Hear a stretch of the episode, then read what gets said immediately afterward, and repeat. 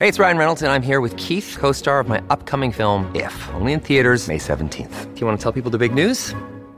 All right, I'll do it. Sign up now and you'll get unlimited for $15 a month and six months of Paramount Plus Essential Plan on us. Mintmobile.com slash switch. Upfront payment of $45 equivalent to $15 per month. Unlimited over 40 gigabytes per month. Face lower speeds. Videos at 480p. Active Mint customers by 531.24 get six months of Paramount Plus Essential Plan. Auto renews after six months. Offer ends May 31st, 2024. Separate Paramount Plus registration required. Terms and conditions apply if rated PG. Welcome to the Running Explained podcast. I'm your host, Coach Elisabeth. When I started running at the age of 29, I had so many questions and what felt like nowhere to turn to for answers. So now I'm here to answer all your questions about running and running adjacent topics to help you become a better, smarter, more knowledgeable runner. Whether you're brand new or you've been doing this for a while, there's always more we can learn about running. And now you can train with Running Explained wherever you go. Check out the new Run Club by Running Explained app. The Run Club by Running Explained gives you the freedom to build your own training schedule using Running Explained training plans, including training for races, building your base, post race recovery, running for fitness, and more, and you can swap between plans as needed. Then layer on a running specific strength training program that matches your goals and includes plyo, core, and mobility. Plus, you have instant access to a variety of resources at your fingertips, including training guides, pacing resources, Run Fueling 101, and more. Join the Run Club Plus for a monthly live group coaching call led by me, Coach Elisabeth, plus in app chat support and other fun inclusions. Start your three day free trial now at runningexplained.co slash the run club or by visiting the link in the show notes. And now let's get started. Hey, friends, welcome to the Running Explained podcast. I'm Coach Elisabeth, your host. I'm here, you're here, and this week we're going to be talking about half marathon training. I honestly can't believe that I haven't done an episode about training for the half marathon because it is far and away the most popular distance that I coach. It is also the most popular training plan distance for races that I have. um, and the half marathon is behind the 10K, the second most popular race distance at least in the United States, and I would extrapolate that to say it's probably the second most popular race distance worldwide. So let's dive in. Why haven't we talked about this yet? I don't know, but we're going to be talking about it today. So, the half marathon, as you might have surmised from its name, it is exactly half the length of the marathon distance. Now, a marathon, the official distance for a marathon is 26.21875 miles. It's 26 miles, 385 yards, or 42.195 kilometers. And a half marathon is exactly half that. And we're going to go on a little tangent here because I'm to talk about the history of why the marathon is such a weird distance. Like, it's not a round number. It's not even a round number in kilometers. Like, when you think about something like a 5K in imperial measurement, it's 3.1 miles. And you're like, that's kind of a weird distance. Oh, but in the other form of measuring distance, it's a nice round number 5.0 kilometers. Not so with the marathon. Why is it not a round number in any of the measurement units that we use? Uh, except for maybe one marathon. It's one marathon long. Um, so up until so the the marathon was introduced to the modern day Olympic Games, which were you know resurrected, um, created in the 1800s and there was no formal race distance. There was no like, oh, the marathon's exactly this long. Some years it was 25 miles, thereabouts. Some years it was 24. There was no standard official distance for the marathon Olympic event until the 1908 Olympics in London.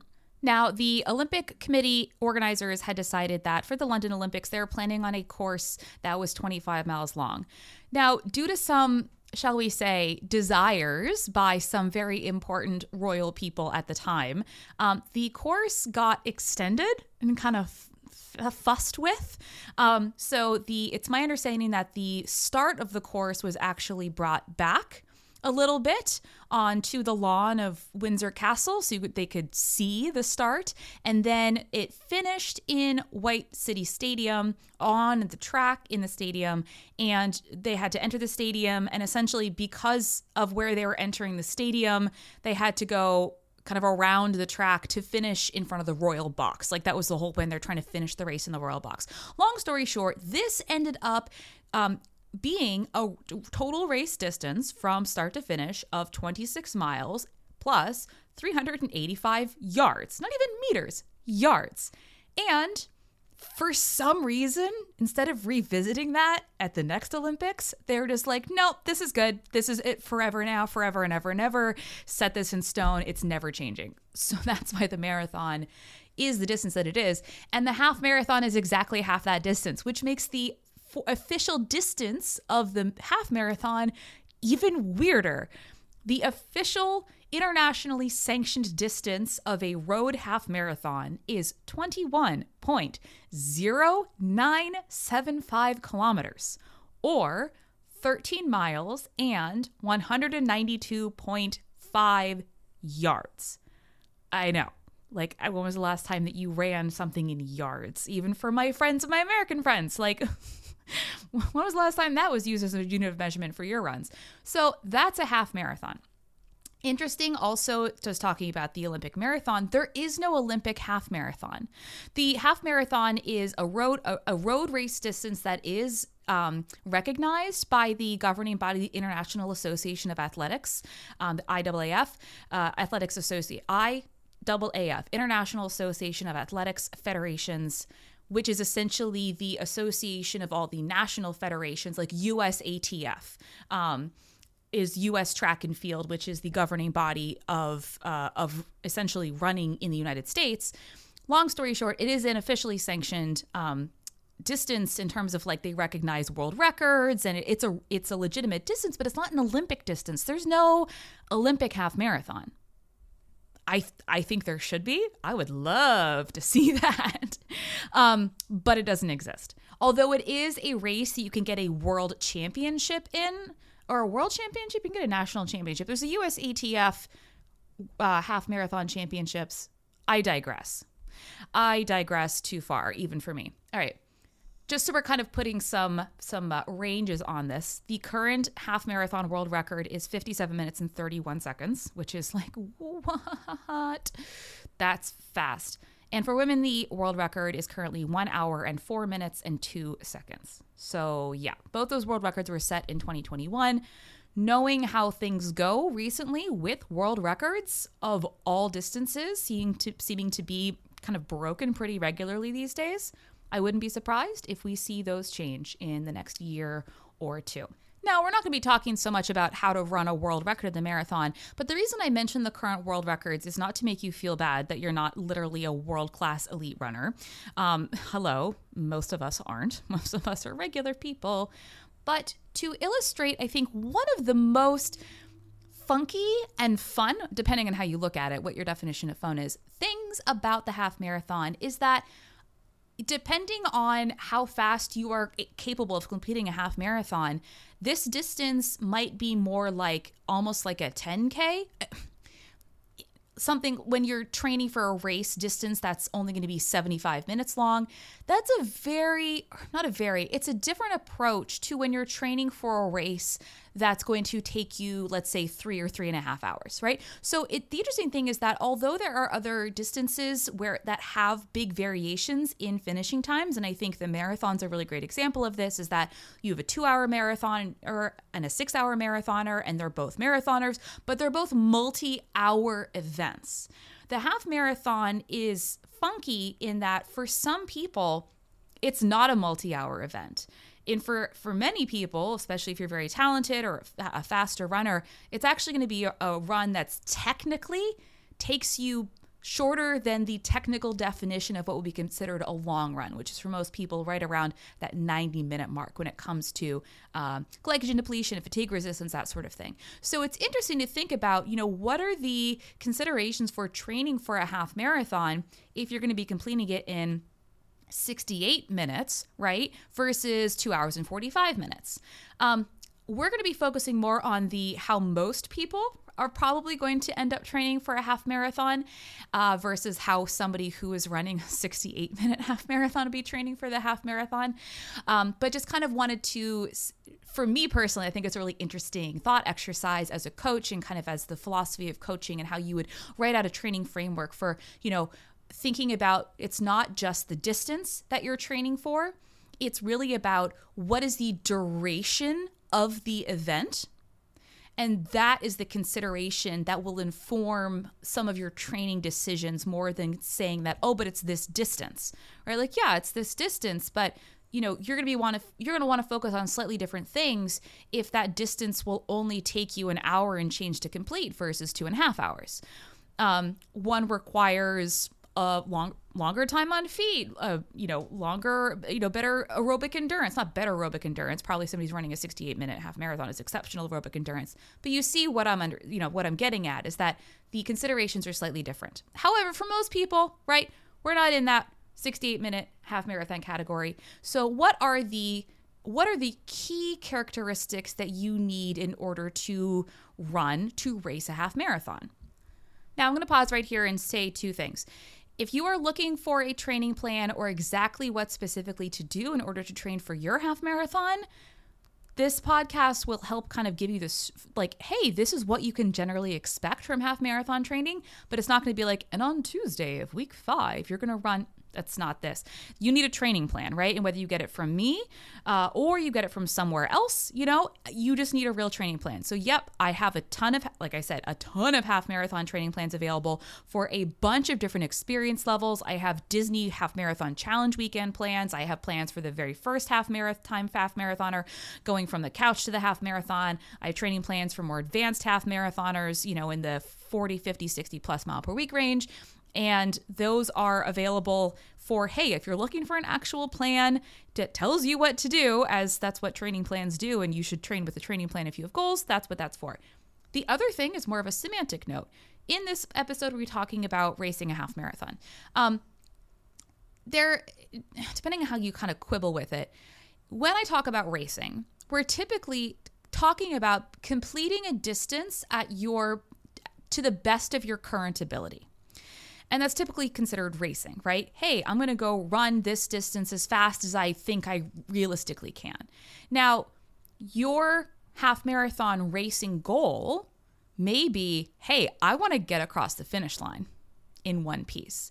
You don't necessarily have a time goal. You might have no idea what you might be even be aiming for in a half marathon. It doesn't really matter because what we're talking about overall is that, hey, what are the characteristics that you need to develop as a runner in order to complete 13.1 miles to the best of your current ability? Whether that takes you 68 minutes or three and a half hours or anywhere in between. Now, obviously, there is a distance. Uh, sorry, there is a difference between if you are trying to race a distance versus if you are aiming to complete a distance at a pace that you know is um, slower than you would be capable of racing it. And I'll give you an example. Let's say that you were going to run a 5K with your friend. Your friend is a brand new runner and like is really concerned about finishing, and they just want to be able to complete the whole distance. And you are going to help them, and you are going to run that 5K with them slower than your current ability would be to race a 5K, right? You're still running a 5K, but you're not quote unquote racing a 5K. So just, you know, does it really matter? Not really. Um, all right, back to the actual half marathon. Like many, like all distance running events, the foundation of your requirements for completing a half marathon are endurance, aerobic endurance any race over an hour, any, and especially over 90 minutes, especially over two hours, right? We're looking at a race that is going to be, or an effort that is going to be almost entirely fueled by aerobic aerobic forms of energy produced by your body, aerobically produced energy.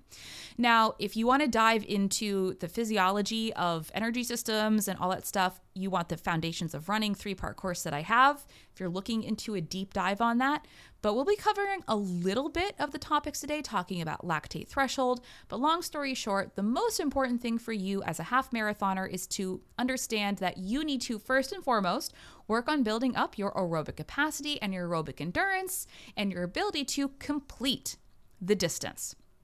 Now, for some of you, depending on where you're starting from, that that might be the entire goal of your half marathon training cycle. Your entire goal for your half marathon training cycle may simply be to get up to a longest long run distance in training that is 10 or 11 miles so that you know you'll be able to complete 13.1 miles or the metric equivalent on race day.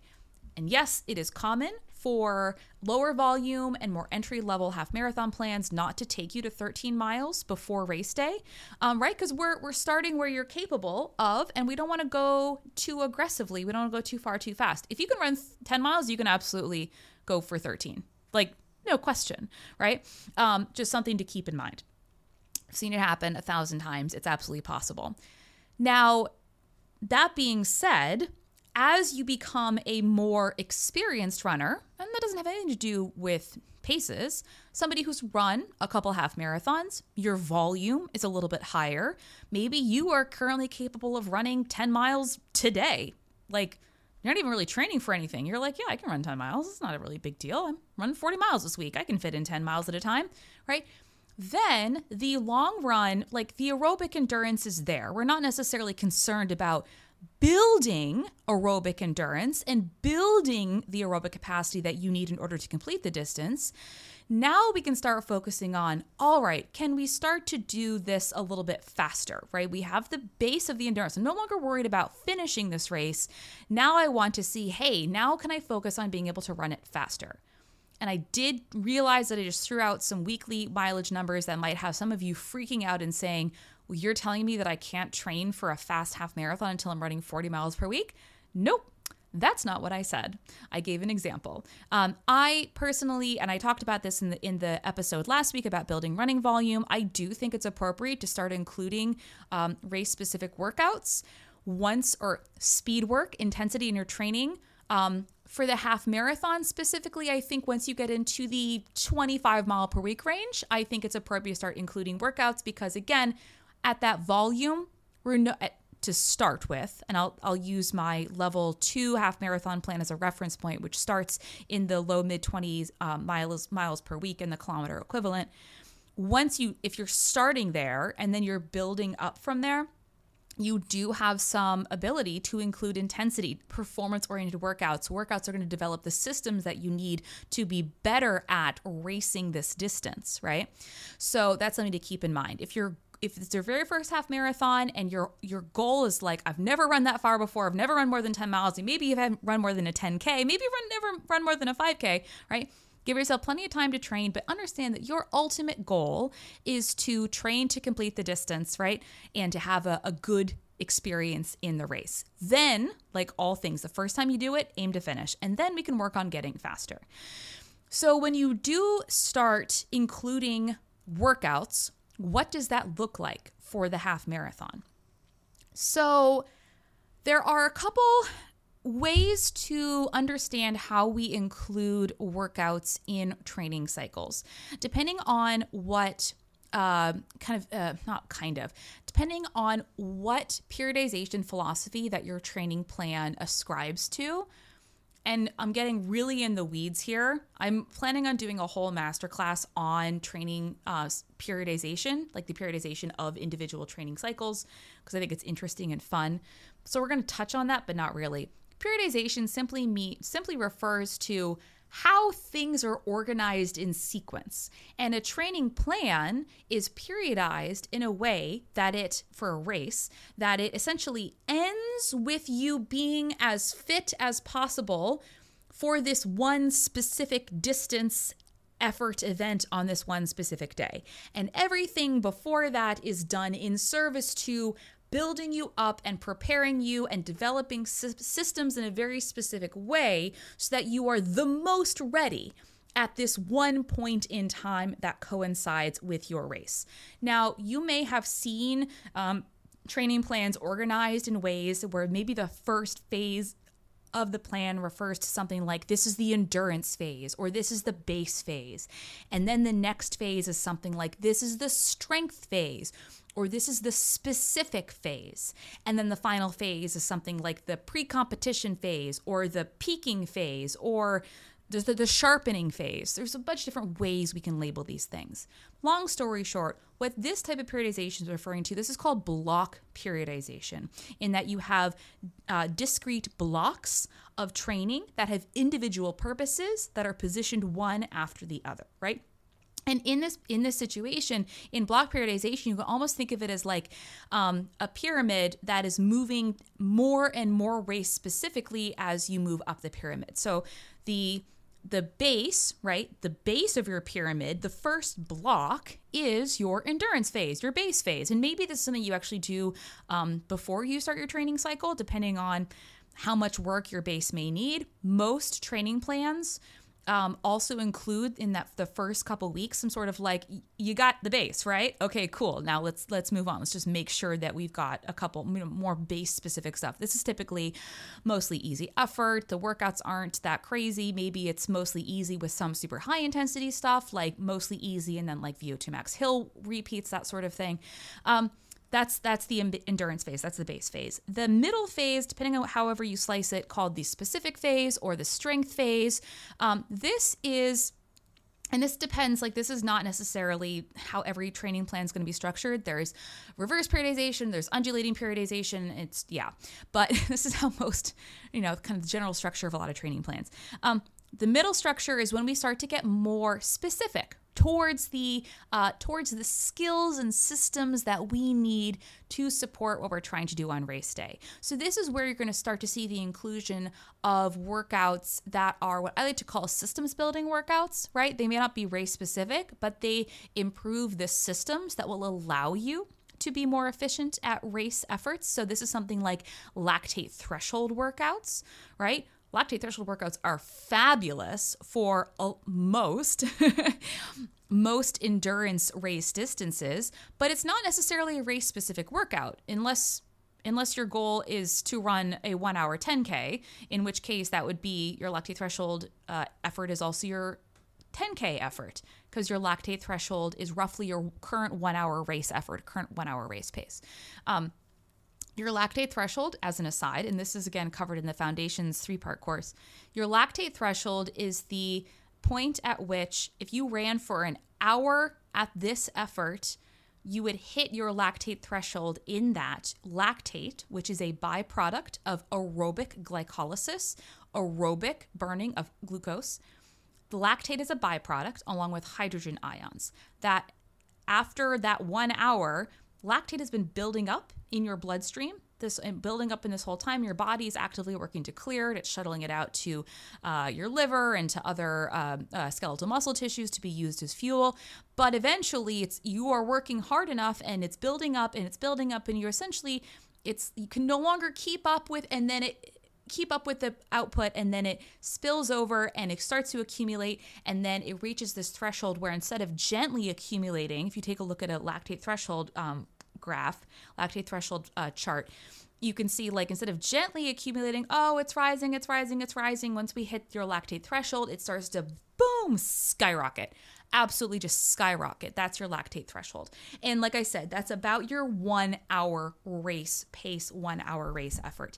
Now, doing lactate threshold workouts are fabulous as a systems building workout for longer races because your ability to clear lactate more effectively means that when you are working below your lactate threshold, like where most people are going to be racing a half marathon, not, it's it's above your easy effort, but it's below your lactate threshold, right? So it's in that moderate intensity zone. Being able to clear lactate more effectively and more efficiently, especially in especially in higher volumes, means that you are going to be able to work harder for longer without reaching your lactate threshold. And that's a good thing when we're talking about these longer distance races.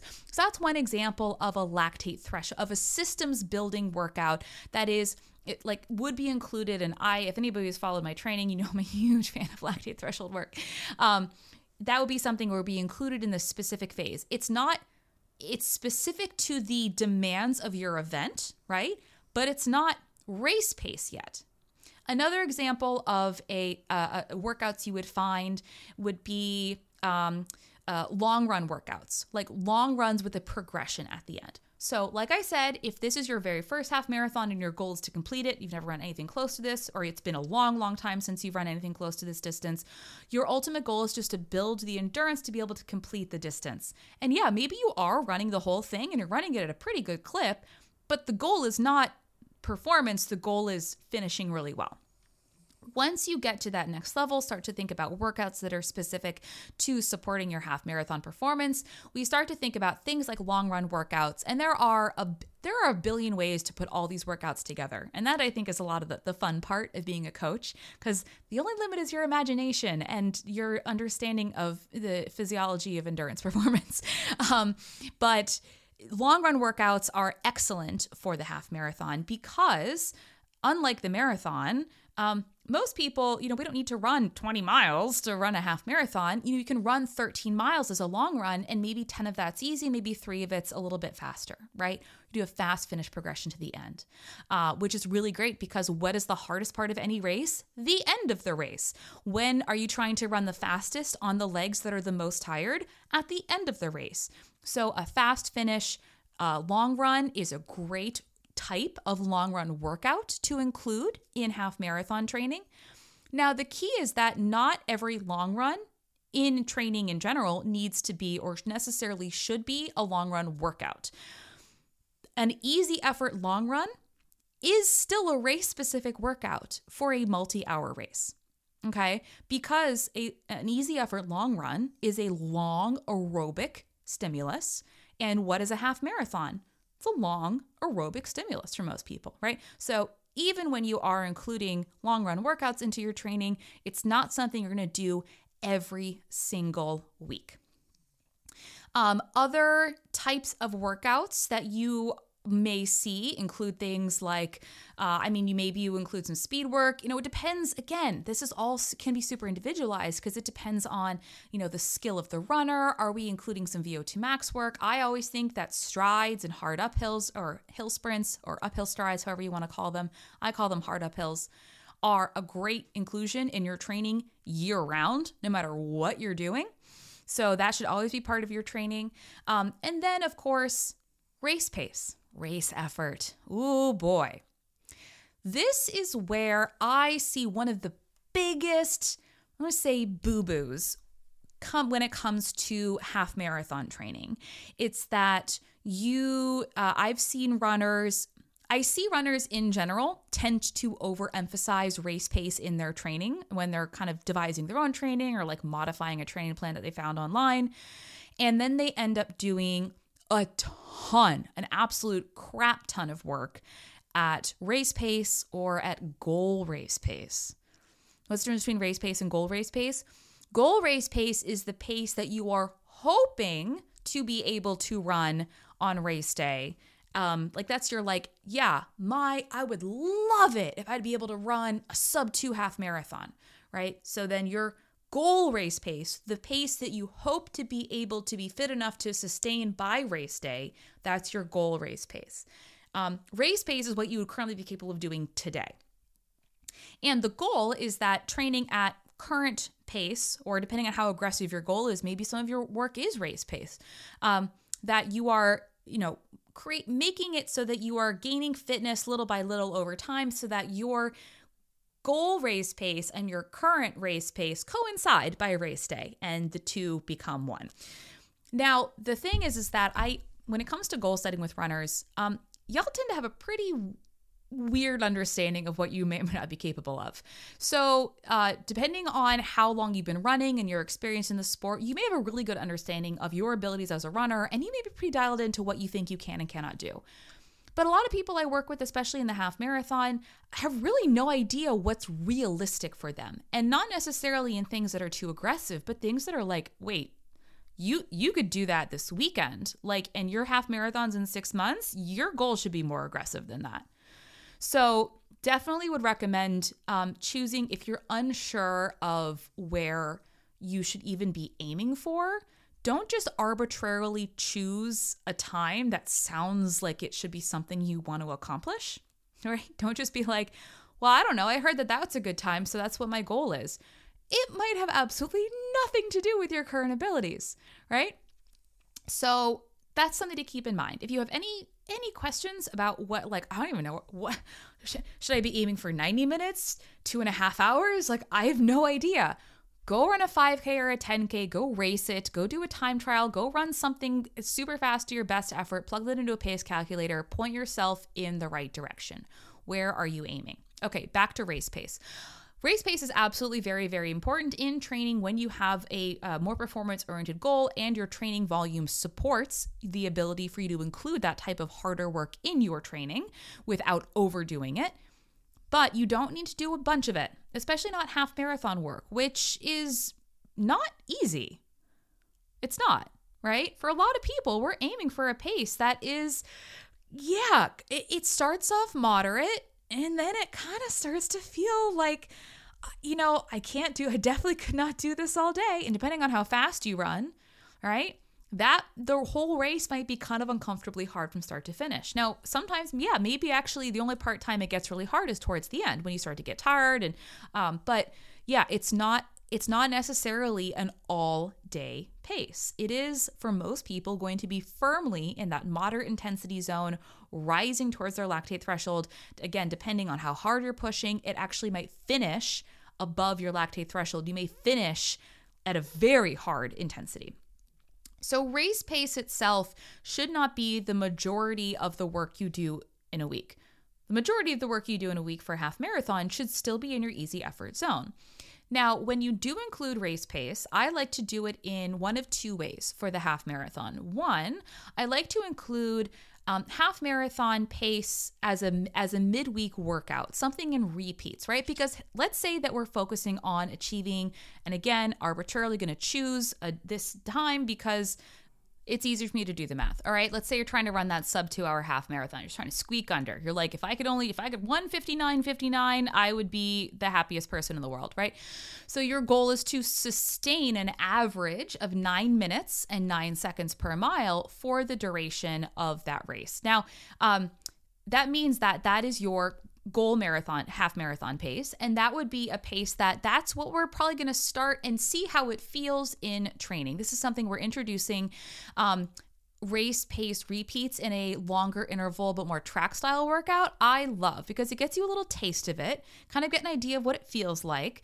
Uh, it's not supposed to feel easy right? But we're not doing huge continuous vol- volumes of this work yet and so this would be something like maybe we start with like 800 meter repeats at, you know, half marathon pace or 1200 meters, or maybe even doing a couple, you know, a mile repeats or 1K repeats, whatever it is, but like longer intervals at this more moderate effort. I like this for two reasons. One, it allows you to, um, one of the things I like about interval workouts is it kind of allows you to reset at the end of every rep or the beginning of every new rep sometimes when we do continuous pace workouts like long continuous tempos or you know uh, progression runs when you're in a groove whether or not you you want to be there you're kind of there. It's very hard to reset or redirect or you know refocus yourself in the middle of a continuous effort. I'm not saying it can't be done it's just more challenging.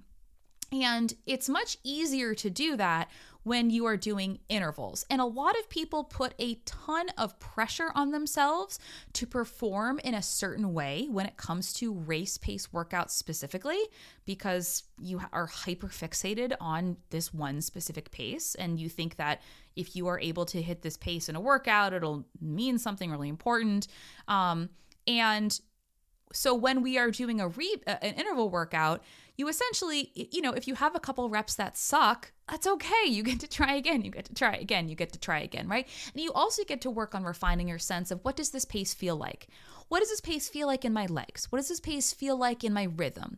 What does this pace feel like in my breathing? Is this a pace that feels like, yeah, I'm, I'm working, but it's comfortable? Does this pace feel like I'm straining or struggling? And like I said, you know, in the middle or earlier on in your training cycle, this pace isn't going to feel super easy again, right? But it also shouldn't feel super hard. If you are trying to do um, race pace at shorter uh, shorter intervals, let's say it's 800 meter repeats, right? If you are struggling to hit your goal half marathon or your half marathon pace at 800 meter repeats, that's probably not the right pace for you. That probably is a too aggressive pace, right? The other thing, too, is that when you are doing race pace workouts in an interval form, don't try to run them as fast as you possibly can and then say, oh, cool, that's my half marathon pace. no, the whole point of a workout at a specific intensity um, or a specific effort or a specific pace range, or ideally a combination of triangulating all of those, is that you are performing the workout where you're supposed to be, not where you wish that you were, or if I run it fast enough, it will prove something. It is possible to mess up workouts by running them too fast. So don't make that mistake. Even though they're shorter, don't run them as fast as you can and then claim that pace as your half marathon pace. Okay. So, like I said, introducing half marathon pace as a as an interval workout in your training week. The other place of course to include uh, race pace is going to be in a long run. Like I said, a long run workout. Now, long run workouts don't just jump from doing you know 100% easy effort long runs to like long runs with a ton of half marathon pace. This is the boo boo. Not that it's you're doing way too much goal or race pace work in your training. It's that when people are hyper focused on a specific goal pace and trying to include a lot of it in their training, they tend to look at their long run as essentially like, cool, I'm going to do this whole long run at race pace. Because by doing that, you somehow think that forcing your body to run enough miles at race pace will guarantee you a result on race day and will force your body to do what you want it to do on race day. Now, this may or may not work depending on how aggressive your goal is and what your overall ability is. Um, but more often than not, I've seen this backfire. I've seen runners leave their race in training. What does this mean? It means you trained essentially too hard in training and by the time it was time to race, you were essentially burnt out and had nothing actually to do, you know, to give on race day. Um, I've seen runners injure themselves by doing this.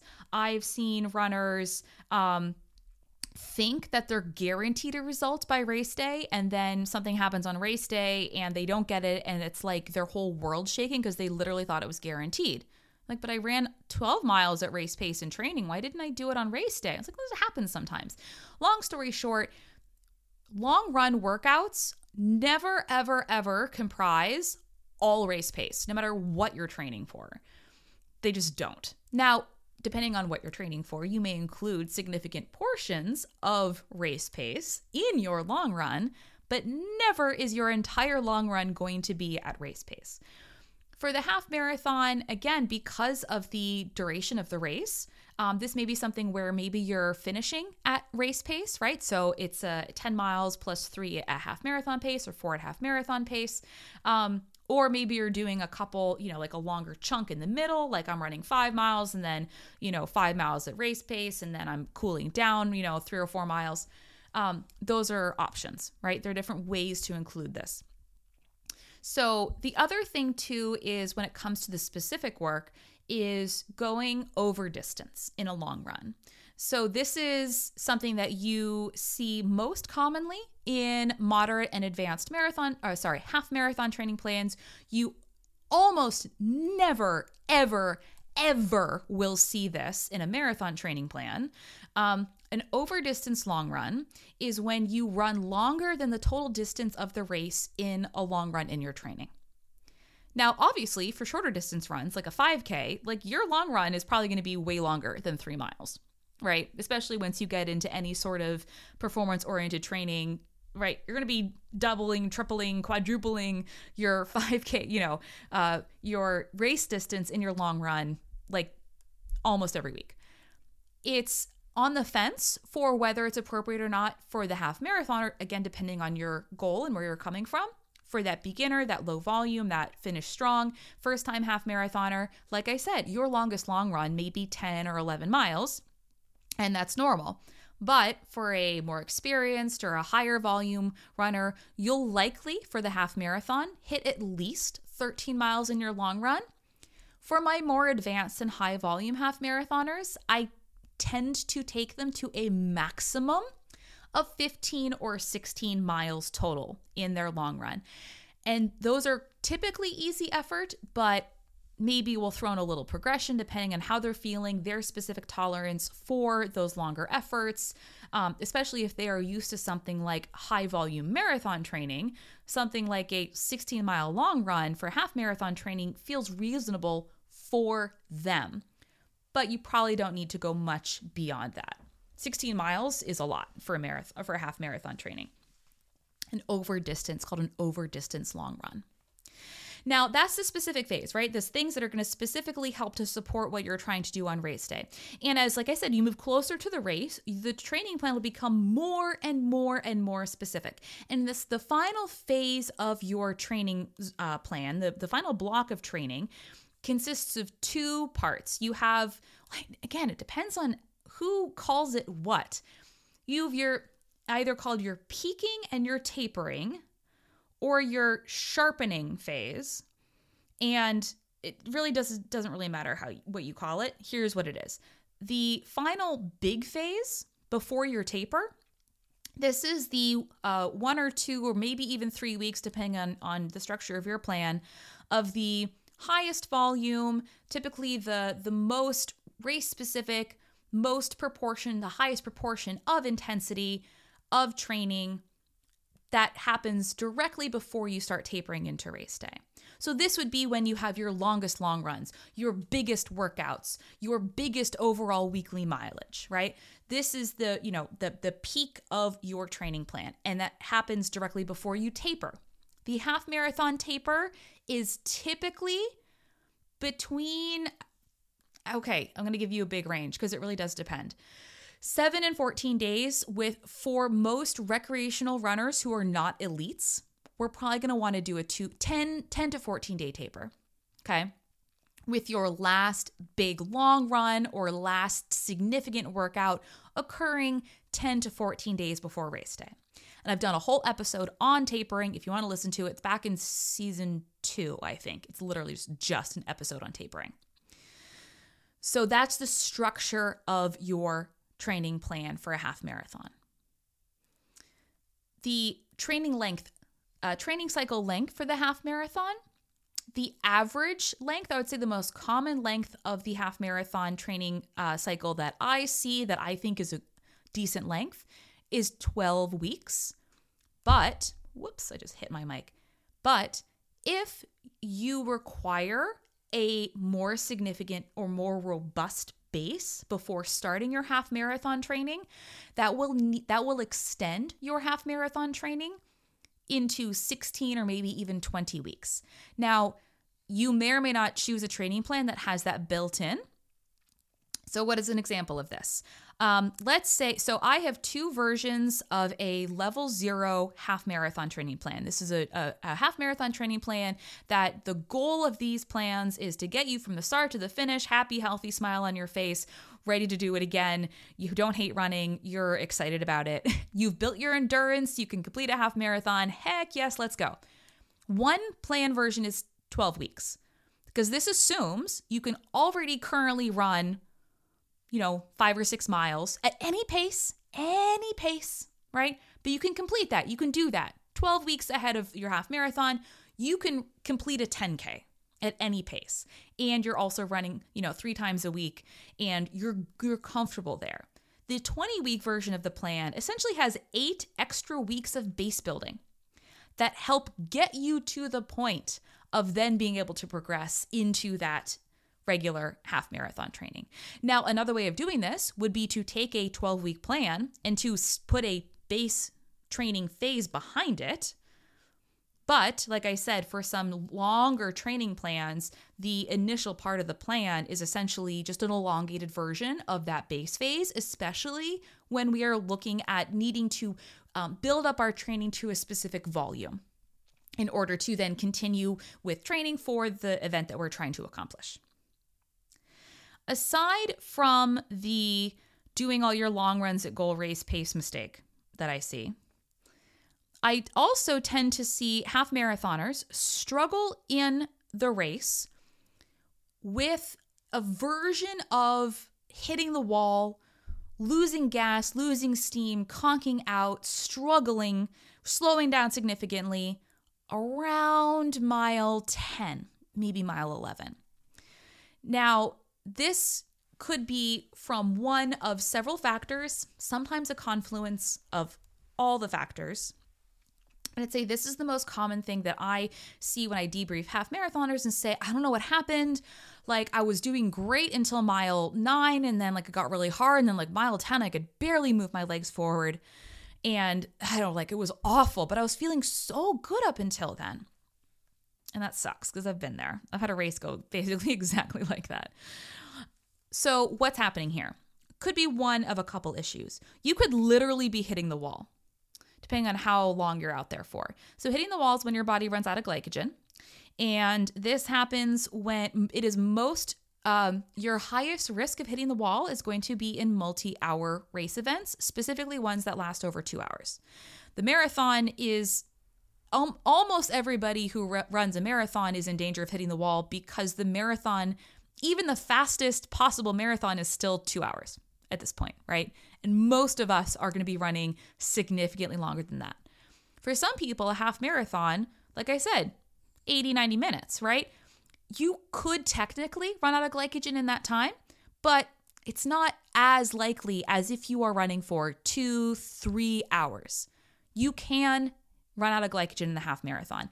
And the other thing, too, is that what makes this more common in the half marathon is that for some reason, a lot of people don't put together that they need to fuel in something like a half marathon with wanting to perform really well. You do need to fuel your half marathon. I don't care if nobody else is doing it. You need to because you know it's going to help you train better and perform better.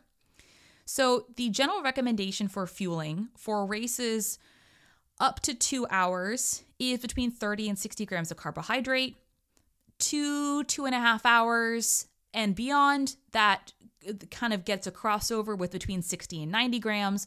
Long story short, you need to be fueling your half marathon with something. Okay, this will make it far less likely that you'll run into energy management issues in your half marathon. If you struggled from mile nine or 10 onwards in your last half marathon and you weren't fueling at all, you just gotta add some fuel and try again. like I'd say, fueling pro- probably fix most of your problems. Ditto with hydration. If you don't understand how much hydration you actually need, you could end up in a place where your dehydration is hindering you so much that you are you're dehydrated to the point where it's Im- impeding your ability to perform. Women specifically, we are far more sensitive to the effects of dehydration on performance than men are. And so by the time we get like 2% dehydrated, we're in trouble. Okay. You get more dehydrated than that, you're even more in trouble. And hydration is not just fluids, it's fluids and electrolytes. So if you feel like, hey, my training went really well, but on race day, I absolutely, it was just the worst experience of my whole life, and you had like one or two cups of water and no fuel, you're probably just missing a fueling and hydration strategy. That's it, which is fun because, like, it's a simple fix, right? Practice fueling, practice hydration, make it a part of your training. Fixed, probably. No guarantees, but like that's that's where my money is. So the fueling thing, the under fueling is a huge, huge issue that I see with half marathon performance issues, fueling and hydration. The other one that I tend to see uh, well, aside from the pacing issues, like starting your race like a bat out of hell and then just totally like running way too fast and then hitting the wall because you're probably running at or above your lactate threshold, which what do we know? We can't really sustain that for much longer than an hour. And if you do that in the first hour, you're not going to have anything left for the second hour or anything beyond that. So, understanding that when you are looking at a performance oriented race or really any race, um, you probably want to start slower than your goal pace, probably sometimes a lot slower, and slowly work your way into your goal pace and then, uh, you know, finish fast, depending on the elevation of your course. But long story short, starting as fast as you possibly can never worked well for anybody except sprinters. Yeah, they're the only ones who get to do that. Um, the issue with, like I said, so yeah, fueling and hydration, it could be a pacing issue. The other thing that I tend to see the biggest issue with here is that you don't have the aerobic capacity to support the distance. You think you do, but you don't. And this happens a lot with runners who are doing a ton of running in that moderate gray zone area.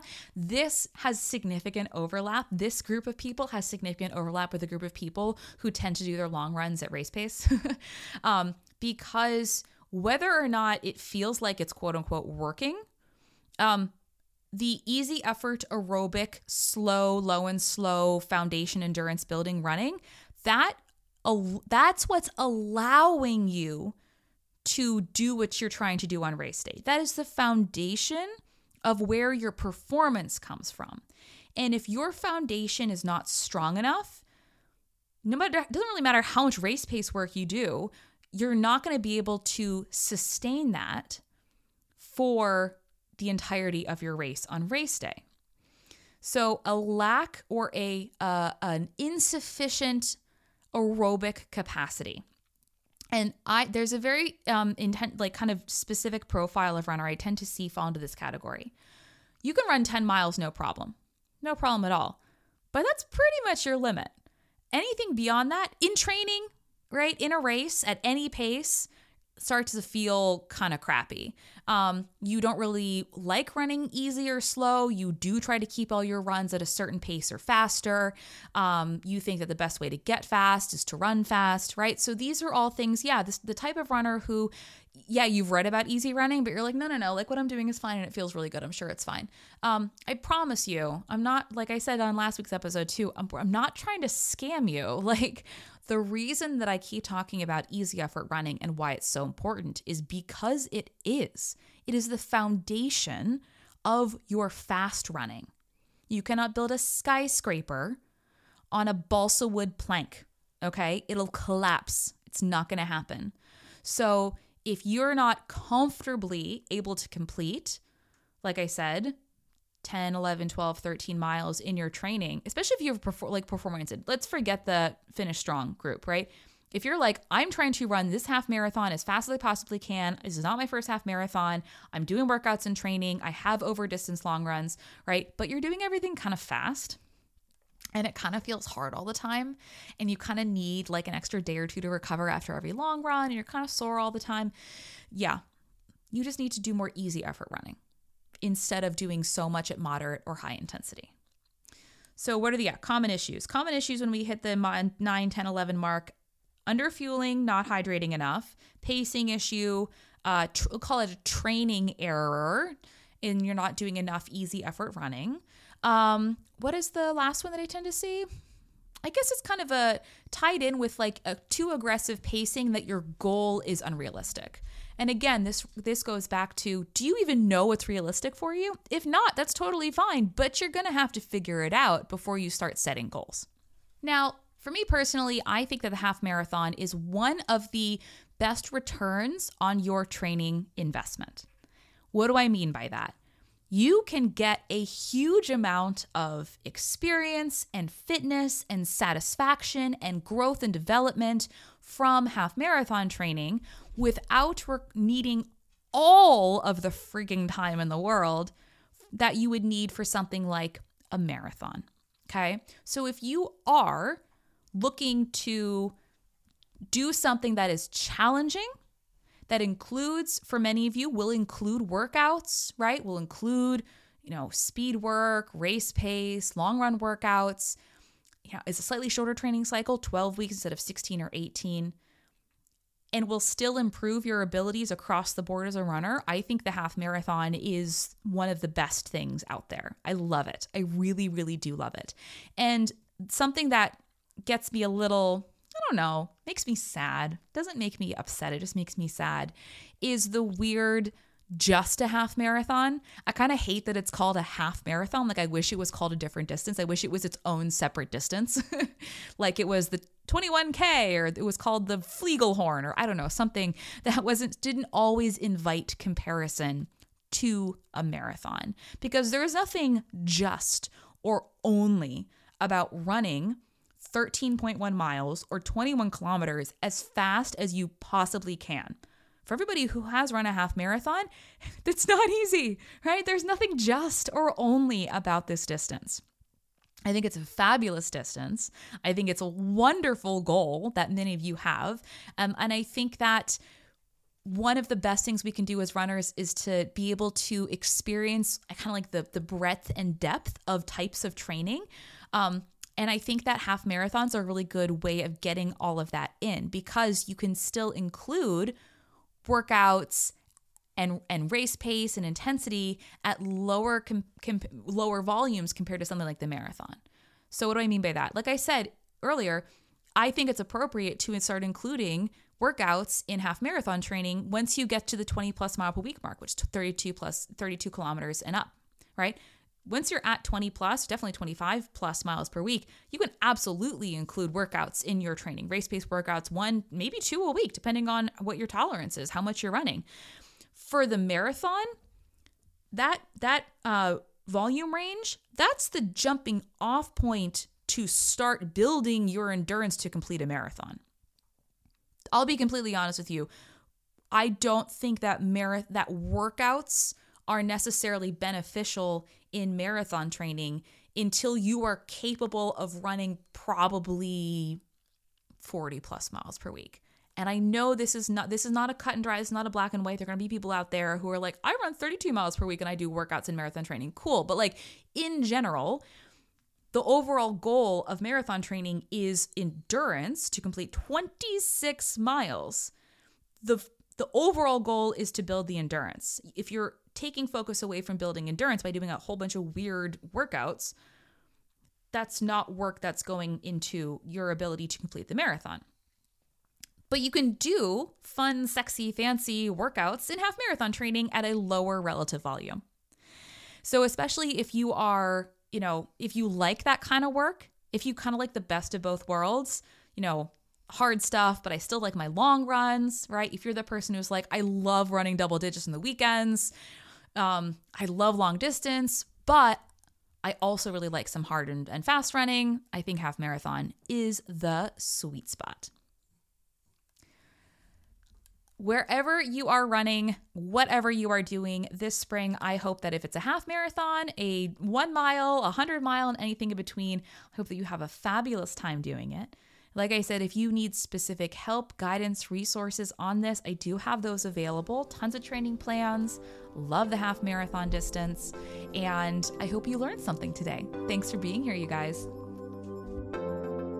I hope you've enjoyed this episode. Don't forget you can always find and follow me on Instagram at Running Explained. And if you're looking for a coach or a training plan, check me out. Visit my website, runningexplained.co. That's runningexplained.co. See you next time. This content is not intended to be a substitute for professional medical advice, diagnosis, or treatment. Always seek the advice of your physician or other qualified health provider with any questions you have regarding a medical condition.